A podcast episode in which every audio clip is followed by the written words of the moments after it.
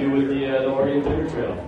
Uh, so one of the, the, things we do with this series is we like to take a, a, take a look at the, a place or a region or a thing and figure out how to incorporate that into the beer. Um, with this particular beer, uh, Oregon is a very vast space with a lot of different climates and areas, and so it's a little bit difficult to kind of nail it down. But what we have for you tonight is a pretty special, we're excited about. Um, there's a, a new maltster out of Madras, Oregon that we're working with. It's called uh, Mecca Grade um, Estate Malt, and uh, so we, it's an American wheat beer, and so it's kind of representative of the barley grown regions of the state. We use uh, their uh, their malt from there. Um, got the millennium, millennium hops from the, the hop growing regions of Oregon. Um, Imperial yeast lab here uh, out of Portland, Oregon, and um, and some juniper berries in there. Finish off, we hit it with some tart cherries just as the, the, the trail winds down into the uh, fruit growing regions of our state. And it's, uh, it's on tap now for the first time ever. Uh, we're looking at launching this beer for reals um, in package and draft uh, coming up in July. I hope. What's that? It's called uh, the Oregon Timber Trail beer. So uh, yeah, thanks for coming out. Super appreciate to see this room packed full tonight, and uh, really looking forward to the presentation. Thank you all for being here, and uh, look forward to seeing you. Cheers. Thanks, Ross. Yeah, I want to point out that what me and Harry had been emailing back and forth about this over a year ago, and uh, I think maybe the first person to be like, hey, what's up? What is this? Was Ross right there? He's like, I know you're behind this. So he's the one that sniffed this out before we had even shared it with anyone intentionally. Uh, so I really appreciate that he, he's excited about it, and his is excited about it, and they're on board with the project.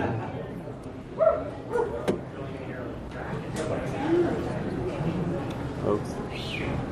Bear with us, uh, technology.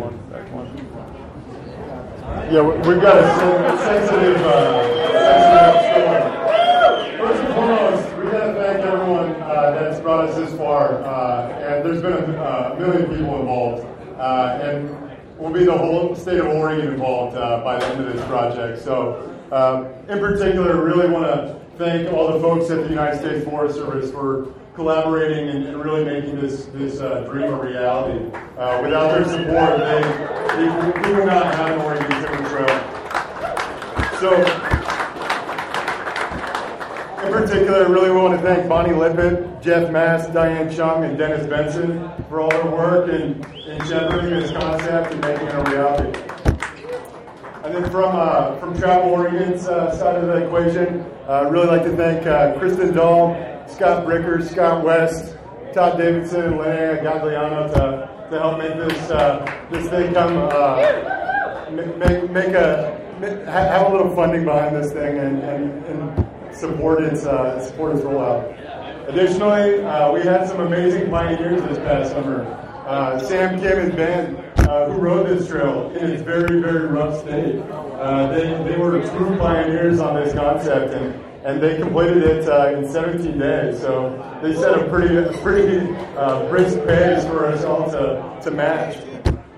Outside of that, uh, the folks at Base Camp Brewing for supporting us all the way through, and uh, Ride with GPS for supplying mapping support and really helping us understand a lot of logistics around uh, what it takes to develop a 670 mile uh, route through the state of Oregon uh, around many different geographic boundaries. So thank you all, and uh, uh, most importantly, thank, thank you guys for showing up. Uh, you guys are going to be the, the future Timber Trail advocates, and you guys are going to help bring this thing bring this thing into reality and sustain it, and hopefully get out there and help steward it and, ensure that it's a, a healthy ecosystem and a healthy healthy uh, reality for, for Oregonians and, and for uh, uh, for Oregonians as well. So, uh, thanks again, guys.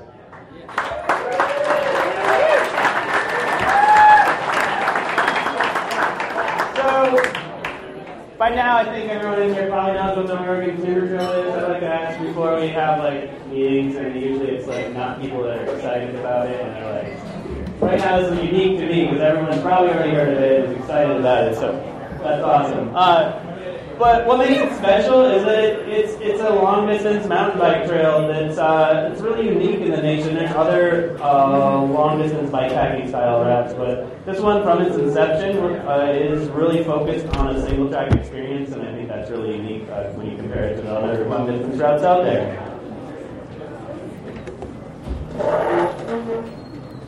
But it's not a new idea. Uh, this people have been traveling across the mountains, traveling across Oregon for hundreds of years. Uh, so the first first uh, European settlers came came to Oregon, and they were using old game trails and old native trails, and those turned into pack and saddle trails to get goods and services and people across uh, across the Cascade Range from Central Oregon to Lund Valley and back.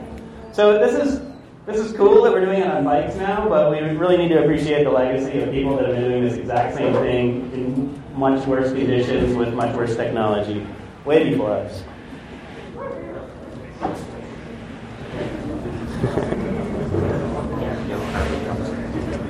So we were like, yeah, let's build a trail for mountain bikes instead of like researching and connecting the dots and whatnot. And it wasn't until we were like deep into the process that we realized it was like not just about mountain bikes and single track. At the end of the day, that's what makes it really special for, for me and for us. But what's cool about it is it's a lot more like travel. It, it connects communities and ecosystems. It, it, you get to see how landscapes are sort of blended together as you travel through them. And uh, really get to interface with the wildlife and, and the ecology, the geology, and then the, the cultural history of the communities that you travel through as well. So that's that's what's really unique to me. It's not just about mountain biking and the single track experience, although that's what started us down this path. It's much more, it's much broader and much more nuanced than that.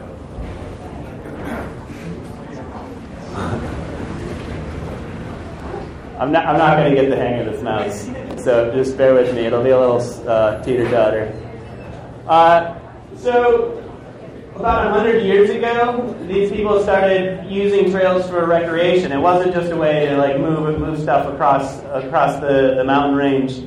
And they developed, they had this idea. They're like, let's turn all these, let's like, connect all these trails, turn it into a long distance thing that, that really showcases what's so cool about this state and the, and the mountain range and all the, the lakes and the forests and, and everything that we love so much about it. So they, they developed this thing called the Oregon Skyline Trail. And as you can see here, I think this is from 1930s as well. It, uh, it starts down uh, uh, south of Crater Lake and really follows the spine of the mountain range all the way north to, to the Columbia River Gorge. And if you look at a map of the PCT, it's pretty much this because it, right after they developed this, California and Washington got sort of jealous and they decided to connect it all and make it a, a country, a cross-country route. So uh, it's a really neat little bit of history that, that started here in Oregon. And that's what the, the Oregon Timber Trail is. It's, it's inspired by. Uh, okay, I give up. Um, it's, it's inspired by those, those through trails in the National, uh, National Scenic Trail System and the National Recreation Trail System. Uh, people have been developing these trails, and they're, they've developed like these amazing resources for recreation all across the country, and they're, they're, they're really something to aspire to, and, and, and we're doing it with the mountain bike lens.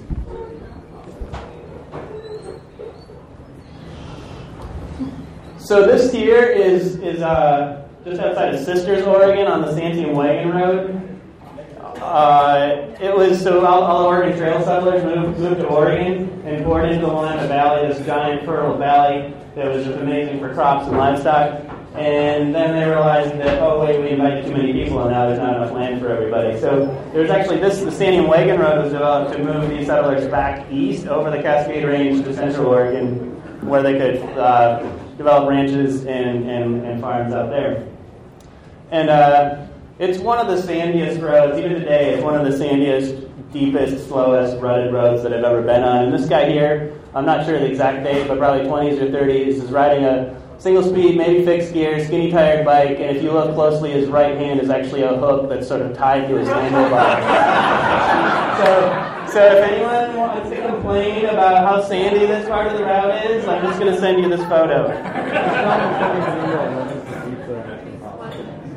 Who ordered pizza? Number 11. Uh, somebody's here with it. Uh, way back.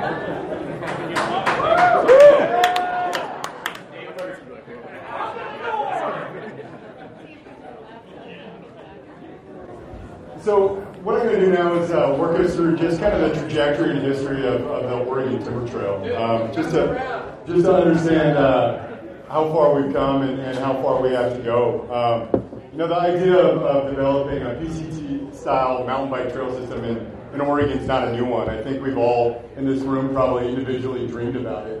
Um, we just happen to, to uh, take a little bit extra time to dream about it. and uh, uh, to, to, really trace it to its roots, uh, it really starts as a, as a Travel Oregon uh, destination development project. And uh, if you're not familiar, Travel Oregon's destination development team really, really focuses on developing world-class uh, tourism product for the state of Oregon. And through, through that team's work and through the work of a group called the Oregon Bike Tourism Partnership, uh, they really highlighted the need for more long distance trail systems uh, throughout the state of Oregon. So uh, through that uh, through that group of bike tourism advocates, uh, uh, they really suggested that we, we start looking at other systems across the world. So we looked at places like New Zealand and Switzerland and, the Italian Alps to see what they were off, able to offer from a, a, bike tourism perspective. And what we quickly keyed into was this hut to hut style travel system. And being able to to travel overnight on a bike or on or via backpack uh, was this was this dream that that we thought would be so cool to, to be able to deliver someday to Oregon. And as a byproduct of that that uh, that whole research and feasibility and concept study, we happened to stumble across this alignment because we were asking ourselves, okay, well, if there was a hut system in Oregon, where would it go through? Well, it would go through pre-existing trails. And we uh, just happened to find the, the right uh, alignment through that process. So uh, uh I, don't believe he's here tonight, but Chris Bernhardt, uh, formerly with, with IMBA and now with Centurus Consulting, uh, really developed the, the first initial alignment and, and said, hey, I think we're I think we're onto something. And and he was right. Um, the first concept was around 630 35 miles and was mostly single track we realized immediately uh, with the initial alignment, it being 95% on, on United States Forest Service managed lands, that we needed to, to, to contact them immediately. And that's really where uh, the, the amazing amount of collaboration in this process has occurred. Uh, so Gabe and I have been busy uh, really for the past six to eight, eight months uh, working with uh, Region 6 Forest Service office here in, in Portland, in addition to uh, the, the individual forests and ranger districts across the state. So uh, collaboratively, we, we had about five to six, we call them charrette processes, where we teed this concept up to, to Forest Service recreation staff, and they, they basically gut checked us and said, hey, look, this is this this alignment's not good here, and, and because of this reason, this reason, this reason. So Gabe and I went back to the drawing board and uh, redeveloped uh, the route based on on a lot of their suggestions and, and the suggestions of, of trail groups across the state. So uh, through that long process, uh, we were able to go back and, and redevelop the routes. And, and uh, uh today we're here to present to you uh, a near final uh, concept of, of what, what we see as being the Timber Trail and, and and uh, really be able to tee up the next steps, which is uh, pretty exciting. Um, and those next steps basically uh, include basically the transfer of, of administration and ownership and stewardship to something that we're launching uh, today called the Oregon Timber Trail Association. Um, and the Oregon Timber Trail Association uh, is really that. It's a, it's a group of, of, of, timber trail advocates that are dedicated to bringing this concept and stewarding this, stewarding this concept through, through its life, lifetime. Um, very similar to, to, an organization like the PCTA. Um, the Timber Trail Association will uh, organize work parties, will hopefully be able to, uh, to get grants to uh, help, help trail tread and help with issues on the trail or, or uh, work with other trail groups to, to alleviate issues of trail congestion or, or trail conflict. So uh, this, this group will, will steward this concept uh, into the future and, and really be able to, to take care of it. So uh, we're excited today to, to bring up uh, our, our Oregon uh, Timber Trail Board of Directors. So you guys all just kind of want to make your way to the front of the room. I'll, I'll introduce you. Well, or, or I can just introduce you because there's kind of packed out. So why don't we just do that? Crowd serve Yeah, them yeah, up here. yeah, just- yeah. Um, either way, um, I'll, I'll read through, and uh, you guys probably know a lot of them, so you'll you'll have an opportunity to to, to chat with them uh, throughout the, the rest of the evening. But uh, we have Krista Stefano, Dylan Van Willen, Chris Bernhardt, Stephanie Rao, Stephanie Noel, Zach Jarrett, Zach Gilmore, Sam Clark, Laura Underhill, Jocelyn Gotti, Ash Bocast, and James Good, and myself uh, representing the, the Oregon uh, Timber Trail Association Board of Directors.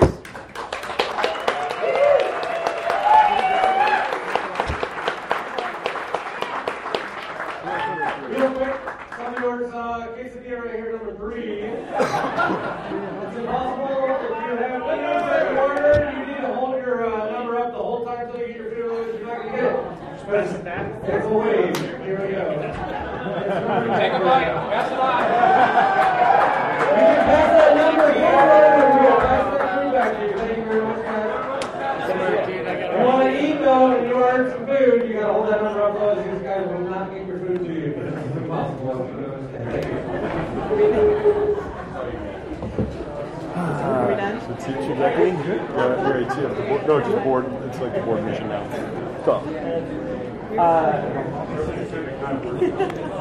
so we sort of like brought everybody to the table and be like, what we have this trail, we have this route. What what does that mean? And like, how can we make this really have a, a life lifespan? Like, really give it some longevity. longevity. So we, we identified four key tenets of the Oregon Timber Trail Association to really keep keep the, the momentum going with the Oregon Timber Trail. That's not it. So it's stewardship, education, community, and experience. And we can go into that in uh, a little more detail. Stewardship, like Harry mentioned, is, is really just taking care of the trails that we're using. And that's something that I've neglected to do as much as I should. I've been riding mountain bikes for 20 years and, and have not really lifted much of a, a shovel or a chainsaw at all to maintain them. So and that's something, it really wasn't until we started researching this that we realized just how much work uh, a few small groups across the state quietly put in every spring to clear the trails that have all this windfall down and landslides and like dig them out and improve them and make them trails that are sustainable and, and uh, don't, don't need as much work in the future. So uh, that's one of our commitments is, is stewardship.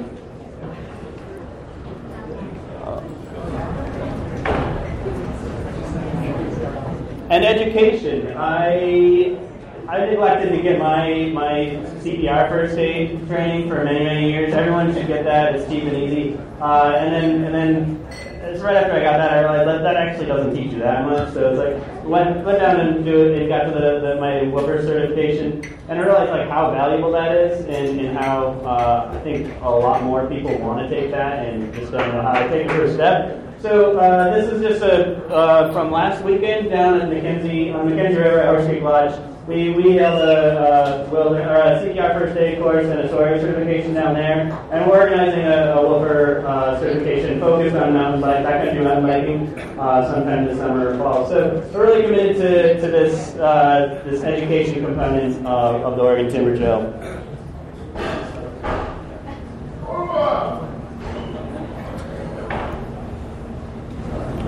And community. This is uh, a route that it uh, travels through so much of the state that so few people in this room have probably seen. So it travels through these communities that I hadn't even seen until I started going on these road trips and researching around. And and it's they're excited about it. There there's uh, the the mayor of Oakridge, Jim. He's in the room right now. That's how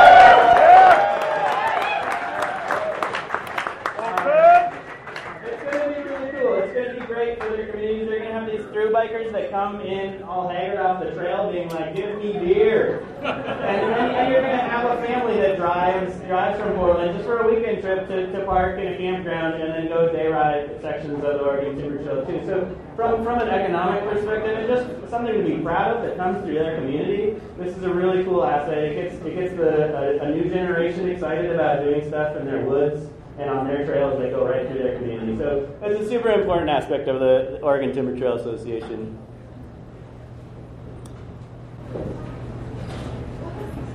And then experience. This one I probably don't need to explain. We're excited about riding bikes. We're excited about riding bikes in the woods on, on single track trails. It's fun, and we want to really maintain that, that how good it is in Oregon, and really preserve that, that single track mountain bike experience, and, and dedicate a lot of time to access issues and, and, and relationships with other trail groups, just to make sure that we can all have a really good experience in the backcountry.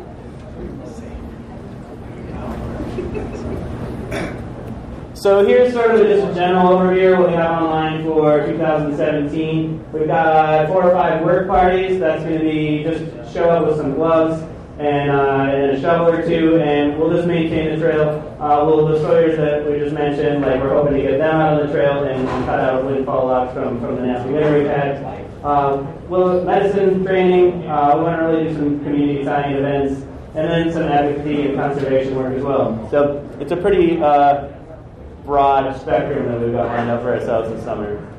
You can also expect us to do some element of, of workshop or delivery within the community to, to get communities aware of, of the potential that is the Timber Trail. I mean, uh, this is going to be a, a, over its lifespan a, a steady stream of uh, bike packers coming through town. So Travel Oregon specifically has, has great expertise in, in, in, in getting communities aware of what, what bike tourism brings uh, in terms of economics. So uh, hopefully down the road we'll be able to roll out some type of uh, uh, bike tourism studio related work uh, associated with the Timber Trail.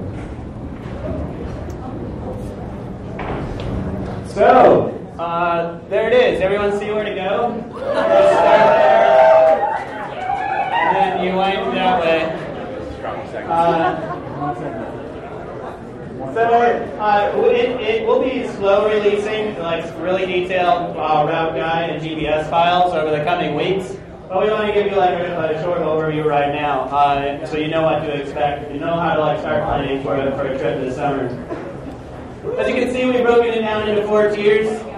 Uh, it's the four tiers sort of happen naturally. We, we looked at, like I said earlier, uh, landscape, and it has really four distinct landscapes. And then we realized, oh, those are also the four national forests. I guess they thought of that before we did. Uh, so it, it, it, lines up really well like that. Uh, those, those four tiers make up 670 miles.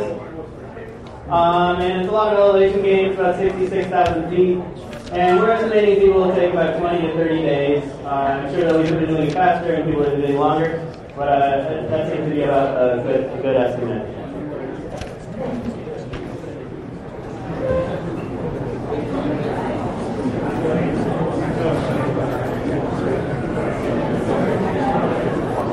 I can't do that. Why don't you run that while he's talking? Yeah, I'll drive on it, man. right. Tell me where you go. Uh, Got the delicate. So the Fremont tier, the Willamette tier, the Deschutes tier, and the Hood tier. Uh, the Fremont is one of the longer. Starts. We're, we're suggesting you start in the south, and the, the Hood tier is also uh, one of the longer. And then in the middle, we've got the Deschutes tier and the Willamette tier.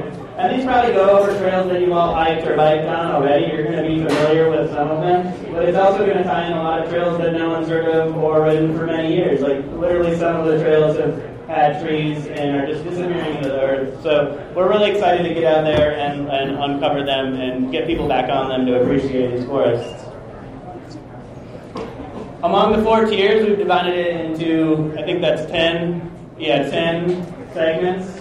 And uh, that sort of is based on, on resupplies and logistics uh, of water and food, and then just sort of natural geographic uh, landmarks as well. So that's, that's a way to sort of like granularize it a little bit more.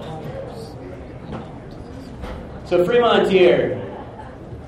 Uh, it starts down, and it, what really dominates the Fremont tier is this basin range country. And uh, it, it's this, unlike what most people think of Oregon, it, it's pretty vast, and, and you, you, have these vistas that just go on for miles and miles and miles. Uh, it, it's really cool, and, and the Fremont tier follows the Fremont National Recreation Trail, which is something that no one's ever heard of because it's something that hasn't really been used a whole lot. And uh, it's really it's really exciting to, to go down there and explore parts of this trail that, that just very few people. If you run into people on the trail, they have that same look in their eye, being like, oh, "I can't believe we're doing this. Like, how come no one else knows about this?"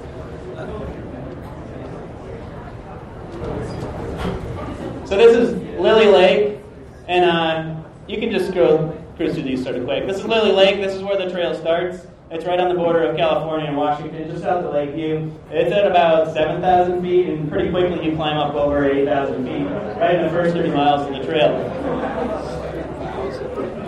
Uh, and this is this is there's been some uh, major beetle kill and fire damage down there, so a lot of the southern uh, areas are really dry and, and, and look like this. And like that, and like that. Uh, this is this is I, uh, this is Winter Ridge right here. Winter Ridge has a really neat story. Uh, you can, I think it's a little quote from General Fremont's expedition, who discovered, or, or the uh, first white guy to discover uh, Winter Ridge. Uh, he's got a he's got a really he wrote a journal this whole way, and, and, and it's sort of pretty fascinating to read about how he took this this big group of, of sort of military explorer type folks, they were dragging a howitzer on a wagon behind them. This is how they were wagon. Uh, so they, they were mired in snow, and they, they were coming up the backside of this to the right here. Is just, you can't tell you're up on a, on a cliff at all. You're just like going through this forest, and it was it's just of like a miserable time. They're just like going super slow. And they come to the edge of this cliff, and then they see this golden valley with the sun breaking through the snow and like shining on this lake. So that's how it got the name Winter Ridge. And then down below, off to the left, you see Summer Lake. And this is a this is right on the rim there. That, that that's the Fremont Point cabin, which you can rent out. Uh, and then the trail literally follows the, the edge of this this ridge for, for miles um, going south to north.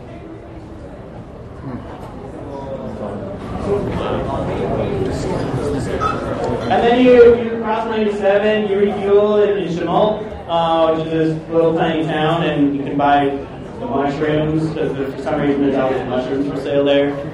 Um, and then, and then you cross, you cross the Cascades for the first time. It's a pretty gradual climb up and over, and then you're, in the, the, the Timpanogas area, which is uh, you get you typically get there through Oakridge and head up to the Middle the Willamette, but we're going north this time, so you, you camp out at Timpanogas Lake, which is really a fun lake, and then descend, descend down the whole Middle Fork Trail into Oakridge, which is about a half day point, and and uh, good good place for a rest day, good place for a rest stop. There's camping just outside of town, so just fantastic riding, bear grass, and and just really neat single track and, and amazing forests.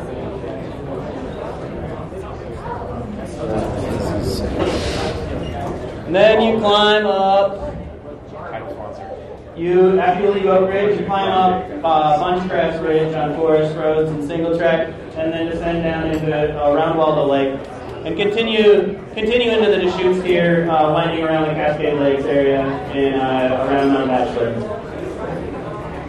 One quick aside, like in terms of uh, difficulty level, uh, where logistics wise and just uh, aerobic and technical difficulty, I think the Deschutes is probably the most uh, most accessible and probably the easiest for, for folks just looking to get into the, the activity of bikepacking.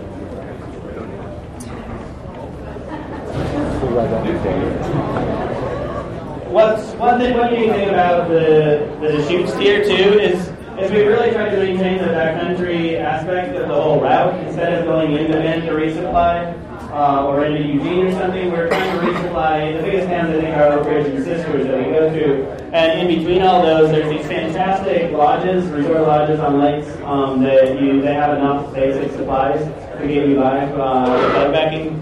Uh, and this is one of the, the nicest ones on Suttle Lake. The Suttle Lodge just reopened uh, this past uh, year. And, and they've really done an amazing job uh, rehabilitating the structure and, and, and bringing it up to speed again. And then you cross back over the Cascade Range uh, once more on the Santiam Wagon Road and uh, descend down into the, the old Cascade Crest area, which is sort of a, a, a pretty remote area, uh, paralleling Highway 20. Uh, on, and then continue north up towards Breitenbush, another great spot for uh, a rest, rest day. And this is really dominated. Uh, now we're getting farther north. It's a little bit wetter. Uh, and you're climbing up into the Olallie Lakes area, which just gets a little more alpine, and it's just dotted with these really cool lakes and marshes. And then you get to Surveyor's Ridge. These are trails that you guys all know. Surveyor's Ridge, 44 trails. You're seeing Mount Hood. Mount Hood is just dominating the skyline. And you descend into the Park uh, Parkdale uh, Valley, Hood River Valley, and get some barbecue. And then finish with a, a descent down Post Canyon and dip your, your front tires in the river.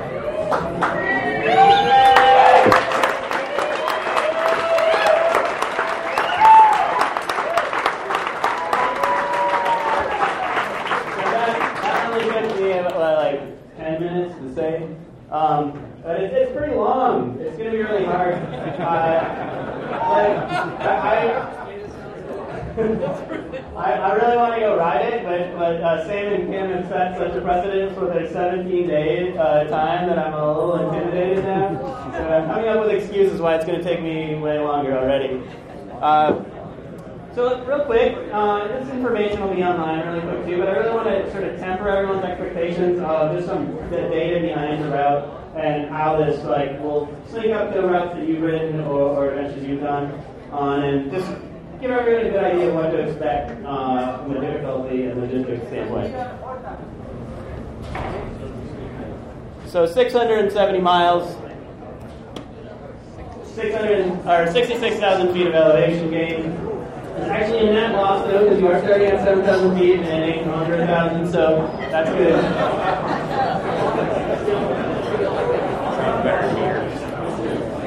So we're estimating 20 to 30 days. And the riding season, especially this year, since we're going to do so much trail work and there's so much damn snow out there, probably not going to be able to, a good idea to start before the middle of July or late July. So the riding season is really short this year. In future years, hopefully we'll have a better handle on it and be able to really clear those trails out earlier and we'll push that back into June. But it's, it's a pretty, for a, route that takes a whole month to ride, it's a, it's a pretty dang short uh, riding season. I think it's about 90 days or less. So we're doing it, doing it north or south to north. A lot of people just assume we're starting close to home and then going south. But then you end up in Lakeview and you're like, how, how do I get home? So it seems to make more sense to go try to get somewhere when you're fresh. Uh, try to get somewhere that's way far away, and then work your way slowly back towards civilization. So, and, then there's that uh, net loss of elevation, which is sort of nice to think about too. It's like a long shuttle ride. And what makes it really unique is that it, it, as it stands right now, it is over over 50% single track. And that's sort of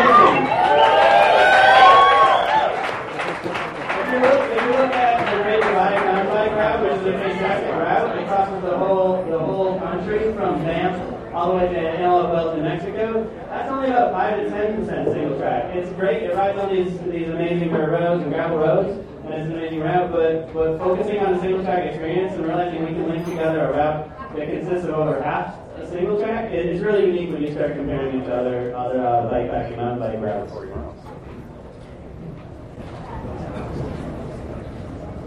And the parts that aren't single track are mostly dirt. There's only about 10% asphalt, and that's what we're really going to try focusing on first is like getting people off of those those highway crossings, uh, routes to really get get get folks off the pavement because no one really minds riding on dirt roads that much, but like if you're riding on a loaded mountain bike, you don't want to be uh, cruising along a, a paved road very much.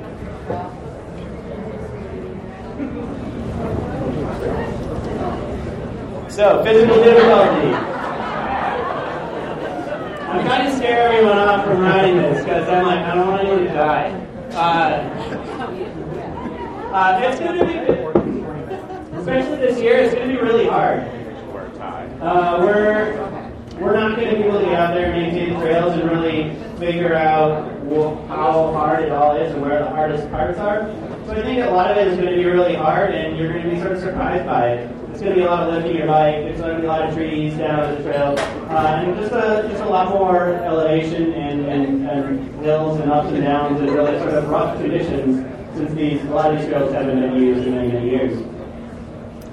Technical difficulty, I think this will come down over the years too as we as we really figure out where the hardest parts are and maybe make some reroutes. But we're not we're not trying to make something that's really hard. We want to make something that's moderately difficult, that's fun for everybody, but not really really challenging for someone that's an intermediate to a beginner mountain biker. This is my first 20 days of driving. Chris said Technical difficulty. Technical difficulty, exactly. Logistical difficulty. This means like how, okay, is there going to be a 7-Eleven every day at 2 p.m.? Or like how many days do I need to go? And how hard is it to figure out uh, where to resupply along the route? And that, it's, it sort of depends. I think there's not, not a whole lot of really, really good resupplies, but there's enough little corner stores in these tiny towns uh, that, that really can like the basics, give you some you some hot dogs, uh, maybe maybe a lime, some, some tortillas. Um, so there's, it's out there. It's pretty it's pretty rugged and remote, but it's not going to be gourmet. Uh, there, there's a few really good spots along the route, and we're definitely going to highlight those. But a lot of the time, it's going to be it's definitely going to be that backcountry uh, cooking. So 100 miles is the longest uh, uh, distance without resupply. And that's actually not, you think about being in the southern part of the state, it's actually uh, in the northern part on your way. There's a Olallie Lake Resort has a little store. Uh, and then it's 100 miles all the way to Parkdale without any services. You can go off route about 5 or 10 miles and get stuff at, at uh, Frog Lake and, and stuff on Mount Hood, but that's actually your longest stretch. Down south, there's a couple sections that are 40, 45 miles without water. And, uh, and then those water sources are really, really important because that's sort of the only sort of dribbling spring anywhere around. So it, that's going to be really important and one of the things that I'm, I'm sort of most, worried about because I haven't I've been down there, but those springs and water sources change really dramatically year to year, and then at what time of the season you're there. So that's something that I think is really going to be uh, prudent to be really uh, uh, carry more water than you need and be uh, really generous with how much water you think you need. Suspension. I'm already getting this question. Yes, it's a good thing. This is going to be really rough. Um, you can ride it on a rigid bike if you are really comfortable doing that. I'm not going to tell anyone they can't do something, but it's going to sort of be a little bit rough. Uh, it's not a fat bike or a plus bike route. You can ride either on it, but you really it's a mountain bike route. You really only need a, a mountain bike to ride. 3.25 maximum. Maximum. So 2017, I think I, you're sort of getting where I'm going with this. Like we don't know like a lot of these sections really well. Uh, we've done a lot of research, a lot of scouting, but it's sort of uh, a lot of unknowns still, um, and, and it's being actively developed. So we're asking people to sign up to, uh, to, to really get involved. If you want to go ride the route this year, uh, if you're already on the on our email newsletter, that's great. But uh, really, really sign up to this pioneer program that we're going to do. And and that brings us to another good point. That there's always going to be people that want to race a route, and maybe down the road someone will organize a race on this route or, or an event or something, and that's fine. But this isn't the year for it. Uh, not only will your times be slower than the subsequent years because it's going to be completely covered in trees, uh, it's just not it's just not really ready for it. The community's not ready for it, and like I feel like once you bring competition into into a route like this, it, you you sort of disassociate yourself with the landscape and you rush through it all. And I don't think that that is the time and place for that. So just hold your horses. Um, I, think this is much more appropriate to ride on your own or with your friends, and uh, just have a good time out there and like say hi to the people that you meet on the trail. So who the route this year? All right. Cool. Um, you're not going to be able to get to it, but there's a sign-up sheet. It's pink. Uh, there, there, there's two sign-up sheets. A white one is for our general uh, general email newsletter, and the pink one is if you really want to ride it this year. Sign up there. Uh, there's also a form on OregonTimberTrail.org. Uh, there's, a, there's a button on the top right or you can sign up to a mailing list there. And we'll just, we'll just keep up to date with detours and route logistics and, and anything that's really specific to the, how the route's being actively developed this year. And we're sort of doing that selfishly because at the end of the summer, we really want to take all that, those communications that we talked to you and be like, hey, so how was it? Did it, was it actually cool? Uh, so, so it'd be great if you could just sign up so we can have that open line of communication and really get that feedback from you guys. So that brings us to the people that have already written it. If you want to come up here, Kim. Tim, Kim, Ben.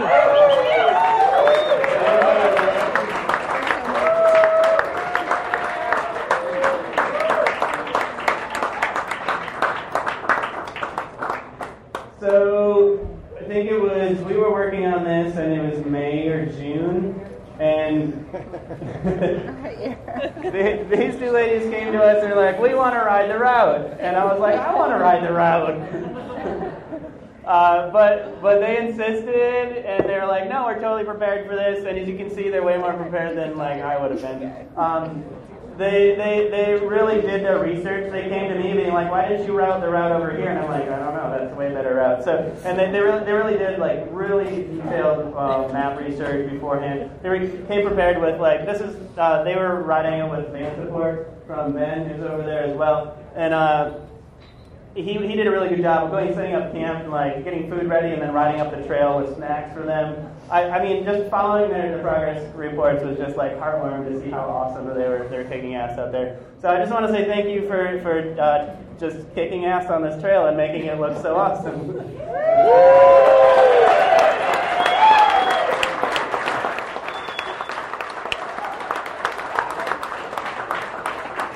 Um, and that's sort of all the talking that I really have for, for you guys. Harry, do you want to say anything else? We can open up for Q&A in a second. If you have questions for me, Harry, the board members, or, or, or Sam and Kim. Where are maps? Internet. Where are you going to get maps? We're going to post the, the maps online, so uh, we're going to we're going to evaluate those those final maps through the Forest Service and uh, just get uh, final sign off, and then uh, you can anticipate the maps to be published on OregonTimberTrail.org sometime this spring. Any other questions? Yeah, we'll just pass my around, Rick, there. Uh, Do that include turn like turn directions, or are we sort of uh, running through a question and flip a coin? Alexa. Uh, no. uh, it's, it's honestly, it would be that would cause more confusion. I mean, especially not this year, but I don't think on, in, in the future either. That's just going to cause more confusion than than we want. It, there's so we have, there's such a dense network of trails out there, and I think that that would just be really hard with, with how many different sections you're going to come to that are unmarked and, and sort of refer this out.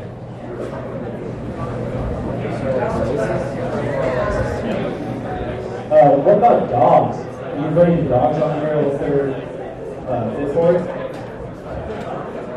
I think that really boils down to uh, you know the, the wildlife considerations on the trail. So um, if you if you have a responsible dog, uh, you know you would just need to follow all all Forest Service guidelines about um, taking your pet. To be very clear, uh, this route does not go through wilderness or any, any uh, additional level of Forest Service protection area land. So um, yeah, so that brings up a great point. You know, we, we know trace ethics throughout this whole route are absolutely necessary. So, um, you know, it's, it's, it's almost one of those things. There's no tolerance. We uh, we, we have the unique uh, opportunity and time here to, to set a good precedent with this trail and set a good precedent with usership. And uh, we'd be fools to to uh, ruin it for, for the long term. So uh, whatever you do, whether it's pets, whether it's riding, just do it responsibly and carefully because we want this thing to be around for a long time. So Portland has a mass timber conference next week, uh, and there's a lot of involvement with U.S. Forest Service and a lot of different other people from uh, internationally coming into the city. Uh, what should we say? What should we tell them? You, you can tell them what you heard today. Um, uh, basically, it's uh, it's a concept of, of pre-existing trails that, uh, that that existed on Oregon lands for a long period of time, and we're getting excited to, to release the route uh, this spring.